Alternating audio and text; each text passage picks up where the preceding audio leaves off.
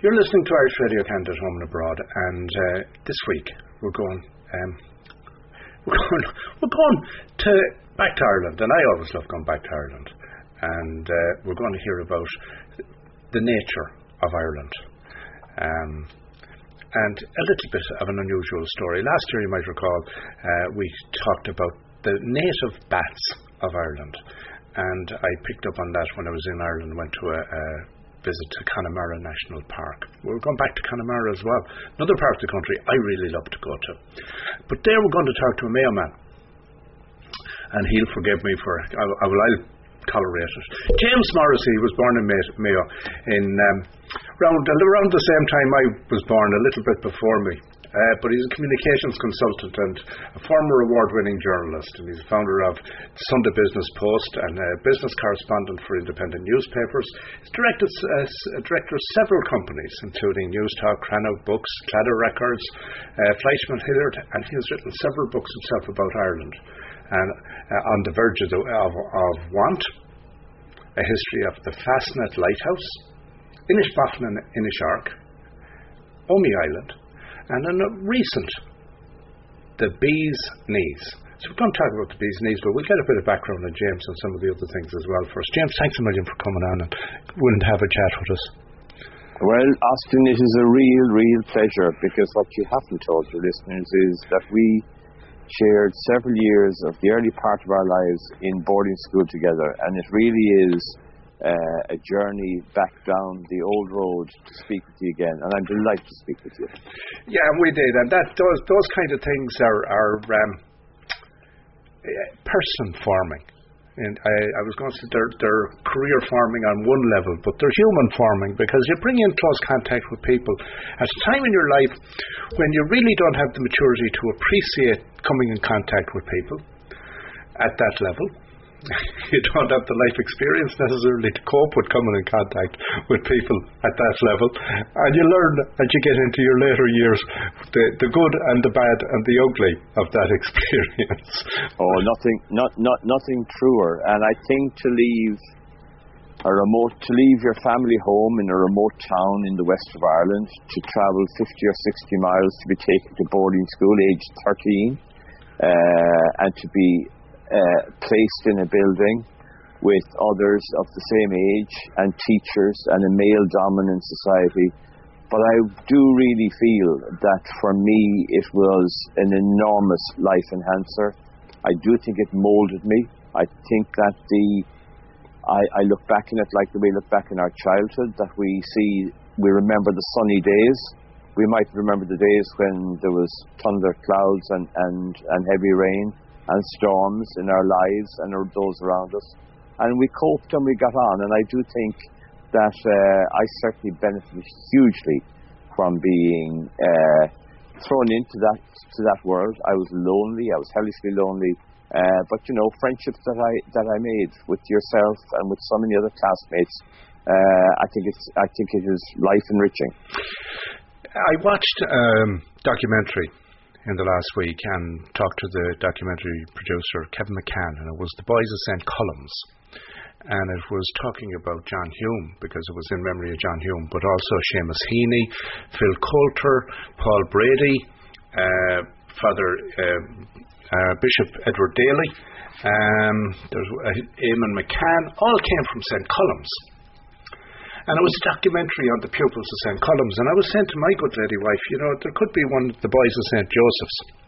Because we have had our share of uh, people who have had an excellent influence on the world, on Ireland, um, no more than like there's um, uh, Gillane over here who got the Order of Canada uh, for his work on, on in brain and throat surgery. Um, yes. Johnny Feeley, who has uh, excelled in the music, uh, classical music area. Uh, Ciaran Fitzgerald, the former captain of the Irish rugby team, and um, uh, Eamon Gilmore, leader of the Labour Party, currently uh, out in Europe. And um, numerous others that that uh, and I deliberately omitted yourself, but um, you know, people who have done uh, have done really well and have had an influence, and while the school itself wasn't streaming us towards that. The school itself was moulding us in the way you just said. Oh, I think that is most certainly true. And for all of us, I believe that there were there were particular teachers uh, that uh, had a huge influence over us, uh, and maybe different teachers over different people. When you talk about success, I think the success of people's own private lives are as important as those who uh, are in in the, in the spotlight, so to speak. Those uh, who reared great families, who had who have strong relationships with their neighbours, with people they work with, people around them, and who helped their children through. Uh, as our parents did through all the years, and that's an enormous contribution, and that's a contribu- contribution to community and to, to society mm-hmm. and to the goodness that prevails. Uh, and maybe sometimes the light is shone too brightly on those that enjoy what might be regarded as success in the in in the public glare. But there's the private successes and the private happiness and the trials and challenges of so, so many other people. I think in my case, Father Joseph Cassidy, later Bishop Cassidy, had an enormous influence because, as you well know, Austin, I never tugged out for games and I wasn't much of a sportsman, but I did fi- find solace uh, and a new beginning and a new area of interest in writing and maybe on the stage in Garbally. Um, so we're all moulded by those things around us. And they say a good set of parents and a good set of teachers, and you're well on your way. Indeed. Let's go to Connemara. Uh, but before we get to Connemara, I mentioned a number of other uh, books that you have out there that uh, you worked on before you got to this one. And fascinating books. You have the, uh, A History of Fastnet Lighthouse, and um, you've also one on Inishbofin and Inish Ark. Um, and Omey Island. You um, obviously love the Irish landscape and you, the um, history and the beauty that is in, in it. I do. I, the first book I wrote was back in the 1980s, and I was coming back from a holiday in Clegg, and my parents took us on holidays to Connemara from the time I was eight years of age, and we rented a cottage in Clegg, and, and we've been going there ever since. And my parents obviously have, have, have passed. Um, but wonderful memories. And I was coming back from Connemara from a summer holiday in the 1980s, and I was working in journalism at the time, and I said, What can I do or what can I give back to Connemara in some way that's a token of, of thanks for what was given to me. And that's what put me on, on, on the, the road to writing a history of Inishbofin. Um, and, and kind of took it from there. And I, people say to me, you know, how do you find time to write books? Well, uh, I don't watch soaps on television and I don't play golf. Uh, and if you don't do either of those, there probably is a fair bit of free time in our in our lives. Well, uh, that, and, that, that, and that's my escape. And that, and as a sailor, and me as a former sailor, I know that uh, when you're out on and you've dropped anchor, and you don't have TV, and you may not have cell phone coverage, and uh, you are there with yourself in the calmness and everything else, it can be a tremendous opportunity to write you can, and it can also be inspiration, and you come up with ideas. And sometimes the ideas are not regular ideas. Sometimes I think there's a, I think there's a bit of madness uh, maybe there that uh, pushes out the boundaries. I, I and I often think, and I say to people, we all need a holiday from our own heads. We all need to escape from ourselves, and sometimes nature uh, and being out there at sea, and it's different things for different people I think that does give us th- that that escape uh, because maybe we can become too preoccupied with minutiae of life and small little things that really don't matter that much in the overall scheme. And that's where I find the writing. And I, I'm I'd regard myself as a kind of a social inquirer. I'm I'm curious for information, and ironically, I think I'm I have a greater appetite for, for information and knowledge now than I ever had when I was young. And I think that that that, that uh, hunger for knowledge every day increases for me. And not only that, but the, the disturbing part of it is uh, the more I learn, the less I realize I know. Mm-hmm. Yeah, you know, it's interesting you say that because I've always come to realise that, you know, when uh, we're being offered an education, be it national school, secondary school, or maybe even university, which I never made it to, um, we're at that stage in life when we're not ready for an education. And at the time we're when we're ready for an education, it's probably, or when we're ready to uh, avail ourselves of the education, it's probably when we're retired and we no, no longer want it in the same way. Because I would have to say the same that uh, it's in the last number of years that I've been able to absorb so much from being have the time to be able to talk to people like yourselves, um, historians, authors, people in the film industry, everything. I consider every week I'm actually learning because I have the privilege of talking to people and hearing their stories. So we talked there about Inishbofin, but let's move on to the bee's knees because you talk about the minutiae of life and everything else, and the bees, as a very small insect, uh, have such an important role to play in our lives. Um, talk to me about the bee's knees. Well, three quarters of all the food we eat uh, uh, is produced because of pollination, and the greatest pollinators in the world are, are bees. Uh, there are others, but be, predominantly bees. Um, we really need to mind them because they are so important to our ecology. Um, they've been around for millions of years. They are in decline primarily because of human behavior. By that I mean use of pesticides, um, pressure on the environment in so many ways, and we need really need to protect the bees. And the native Irish honeybee uh, goes back a long, long time, um, and bees featured in the Brehon laws in the seventh century. Um, apart from uh, food produce uh, and the pollination process, honey, of course, is one of the greatest natural foods in the world um, and well known to help medically uh, for people who have digestion problems.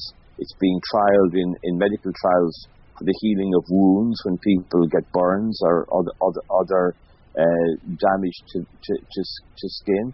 Uh, so bees are hugely, hugely important. Uh, and we kept bees when I was young, growing up in Mayo, and I revisited the, my interest in recent years.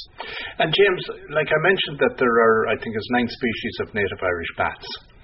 Uh, are there species that are specific that would be Irish bees, and if so, how many different species well, might there be? There's one predominantly, and that is the, the native Irish honeybee, known in Latin as Apis mellifera mellifera. And there's a native Irish honeybee uh, association and society uh, in Ireland to protect these bees for one reason and one reason only that they're being cross pollinated, so to speak, with imported bees. The native Irish bee is, is has evolved over literally hundreds of thousands of years, and it is it is now well acclimatized to Ireland and to our climate, uh, and cross uh, uh, breeding with other bees results in an inferior product. So we need to protect our bee. We need to protect the, the, the native Irish honeybee uh, because it is vital uh, to our ecology and to our environment, and it's part of us. It's interesting. I, I noticed, like when you're driving from Halifax up to Moncton, and you cross the 45th parallel at one point, uh, but there's a sign as you go into uh, New Brunswick, and it says uh, no bees to be brought in. Um, and when you mention about the importation of bees, um, is that a real problem? Like, uh, and, and if so, where are these bees being brought from? They're coming from, uh, in, in Ireland's case, they're coming from the United States, they're coming from all over Europe, and they could be coming indeed from the, from the Far East.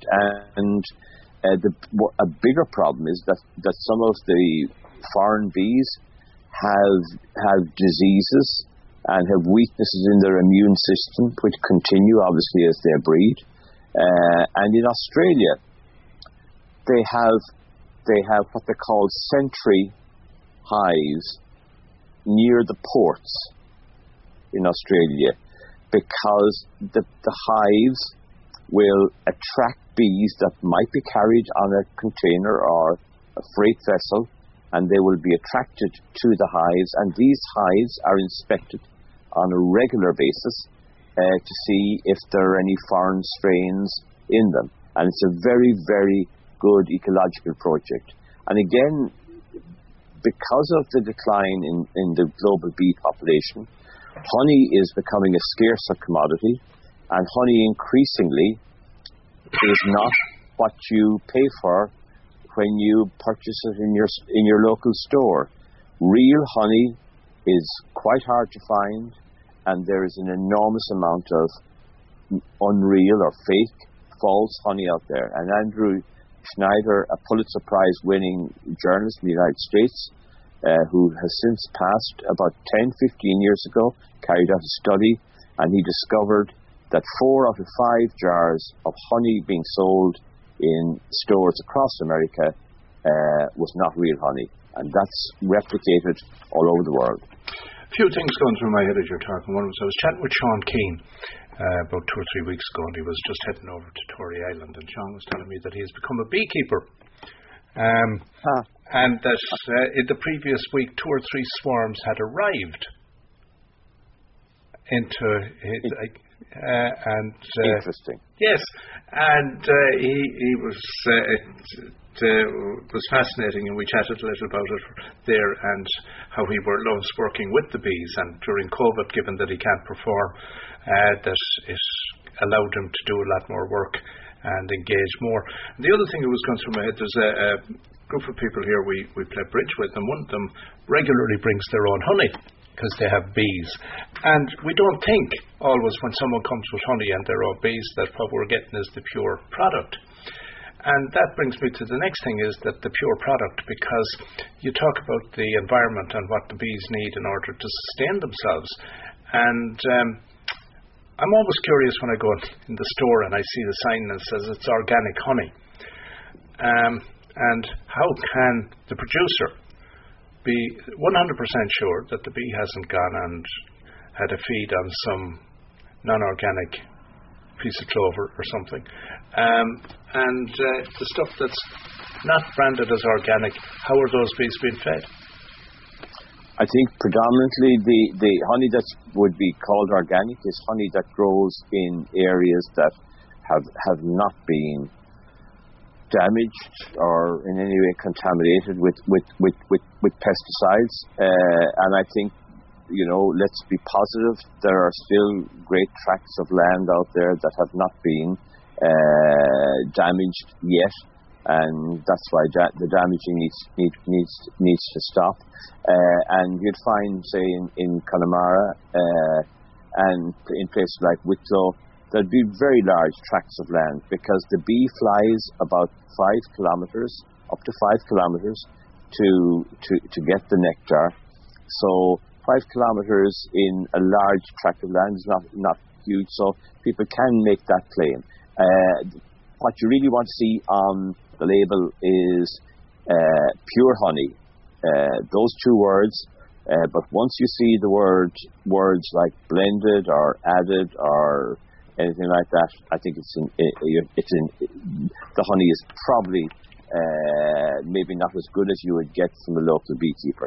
By the way, I have to say I'm I'm I'm quite amazed by the number of people that you seem to be in contact with in Ireland on a regular basis. You speak to more people in Ireland uh, than I do, and I live in Ireland, Austin. When you talk about Sean, when you talk about Sean Keane, and you just keep mentioning, I was talking to so and so last week. It never ceases to amaze me that you have much more contact with people here than I do. And and again, there's a slight interlude in relation to Sean, that wonderful song he sings about on the plane to America Oh yeah, uh, yeah that's home. Uh, home away from uh, home to home home from home. Home home home from home. Oh my goodness.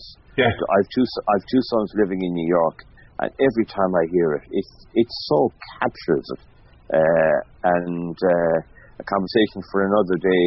Uh, the Keane sisters recorded for Claddagh Records, by the way, many yes. years ago. Rita and, and Sarah. And that's something we're looking at working on. But that's that's for another day. That's for another. That's for another. That's for another day. Um, no, and one of the things actually, when you talked about that, there's Richard Thompson wrote a wonderful song, and while it wasn't Sean that recorded it, um, Caladh Nua recorded it, and uh, I have another version there that I'm going to wrap up our little chat with this one called Beeswing. Um, oh, lovely! It's a lovely song, lovely song.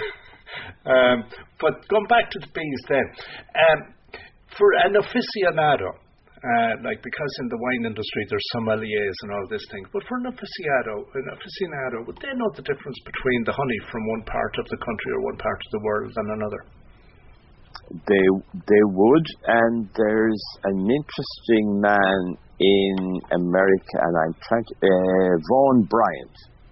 Vaughn Bryant is a, is an expert on honey and pollen, and on occasions murders have been solved by the study of clothing of murderers because the clothing could have been lying on a piece of grass or ground and the the nectar or the pollen from that area could be unique. So the answer is yes.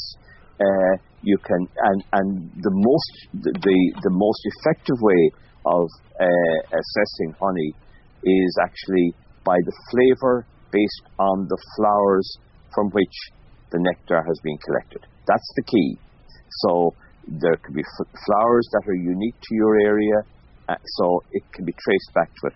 The, in Ireland, uh, the most common the most common flowers and flavors are blackberry, heathers, and and and fuchsias, and that and that plant that we use always regard not as a flower at all, and we looked at it with great disdain, but it is one of the heroes of the bees, and that's the old-fashioned dandelion.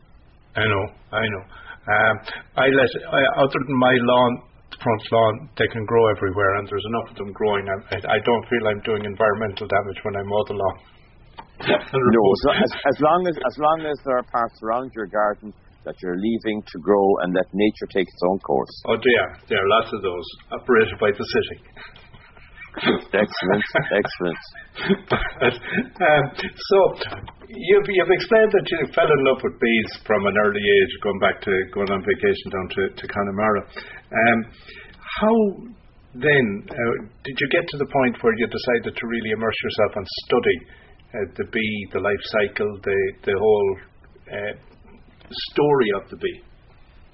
I I, I think I, suppose what I would regard as uh, long winter's nights. Once once it gets dark from sort of five o'clock onwards, and we don't fall foul of always turning on the television to see what might there be on that would, might just be of interest. And I think a lot of hours are wasted sometimes, all of us do, do, doing that. I would just leave the television off and I'd say, okay, I was thinking over the weekend uh, about studying the bees and uh, what what the particular issues were at the time, and I might I might even Google news about bees. So I'd read up and I'd read old manuscripts. I came across an old manuscript recently from the uh, 18th century from the Royal Dublin Society, which were papers on beekeeping and trying to help people around Ireland, and this would have been post famine, uh, how, how, how to keep bees and what they should and shouldn't do.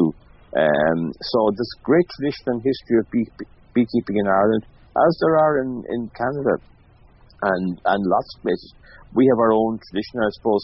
It came into its own uh, after the famine, in which over a million people died uh, and people were looking at new food, food sources. And that really started uh, beekeeping on a more general scale, and then, of course, it declined in, in, in decades uh, subsequently.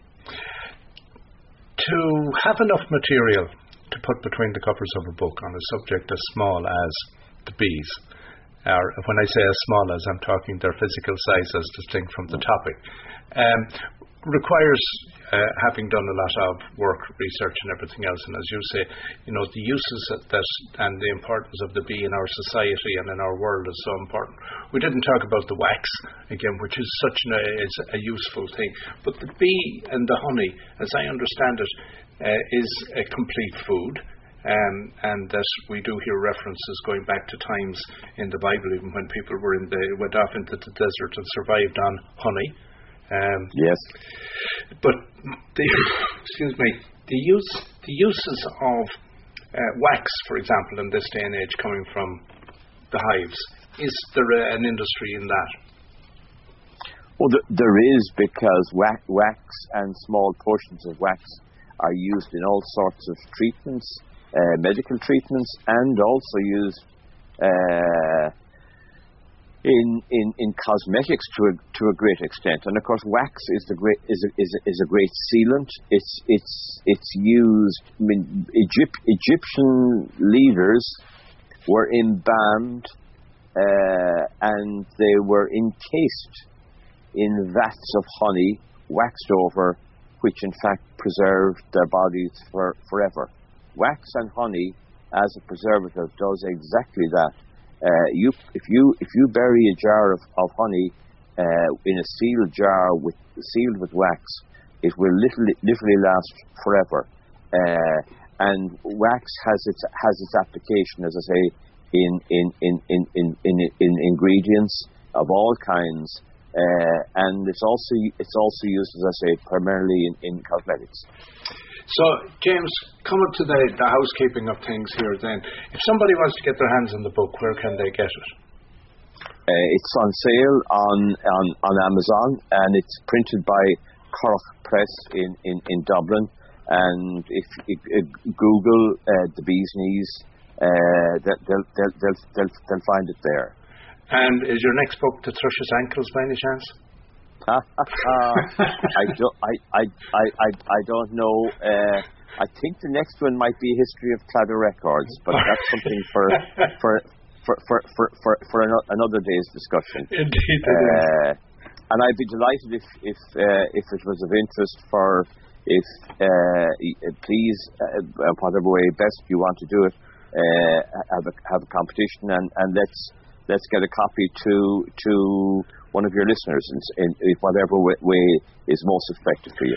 What we'll do is I'll run it through the app because there's a uh, section in the app where you, I can literally create a, a, an entry form.